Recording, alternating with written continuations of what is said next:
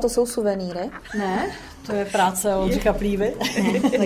Kvůli rekonstrukci bylo muzeum rok zavřené. Co se tady všechno změnilo? Ptám se ředitelky Petry Hejralové. Stavebně se toho tady dělo hodně, ale hodně toho není vidět, protože to jsou vlastně technologie, které jsou skované ve zdech a zvyšují i vlastně návštěvnický komfort. Dělali jsme tady nové topení. Nejvýraznější změnou jsou asi nové výstavní vitríny. Dřív skleněné vitríny kopírovaly atypický tvar stěn a předměty byly nasvícené denním světlem.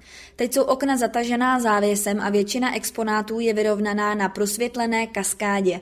V nejvyšším patře budovy jsou ve vitrínách velmi barevné skleněné předměty. Co tady vidíme za sbírku? Nacházíme se v expozici, která je věnovaná osobnostem sklářské školy. Sledujeme takový jako vývoj trošku sklářské školy od jejího vzniku až do vlastně žavé současnosti. Ta expozice vlastně nemá jako chronologickou řadu, ale prolíná se tady víc takových jako linek.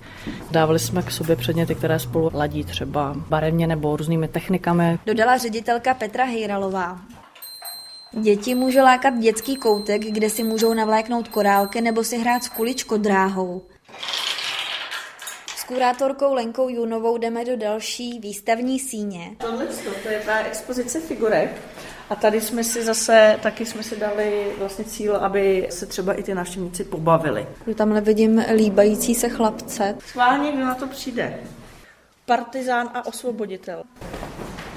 Přešli jsme o patro níž, tahle místnost je oproti té nahoře celá prosvícená. Toto je stála expozice a toto je vlastně jeden taky highlight eh, muzea. Vystavujeme sbírku skleněných plastik od dvojice Libenského Brichtové, což vlastně je to top z toho českého uměleckého skla. Muzeum se návštěvníkům poprvé otevře 1. března v 17 hodin. Za železného brodu Johana Tománková, Český rozhlas.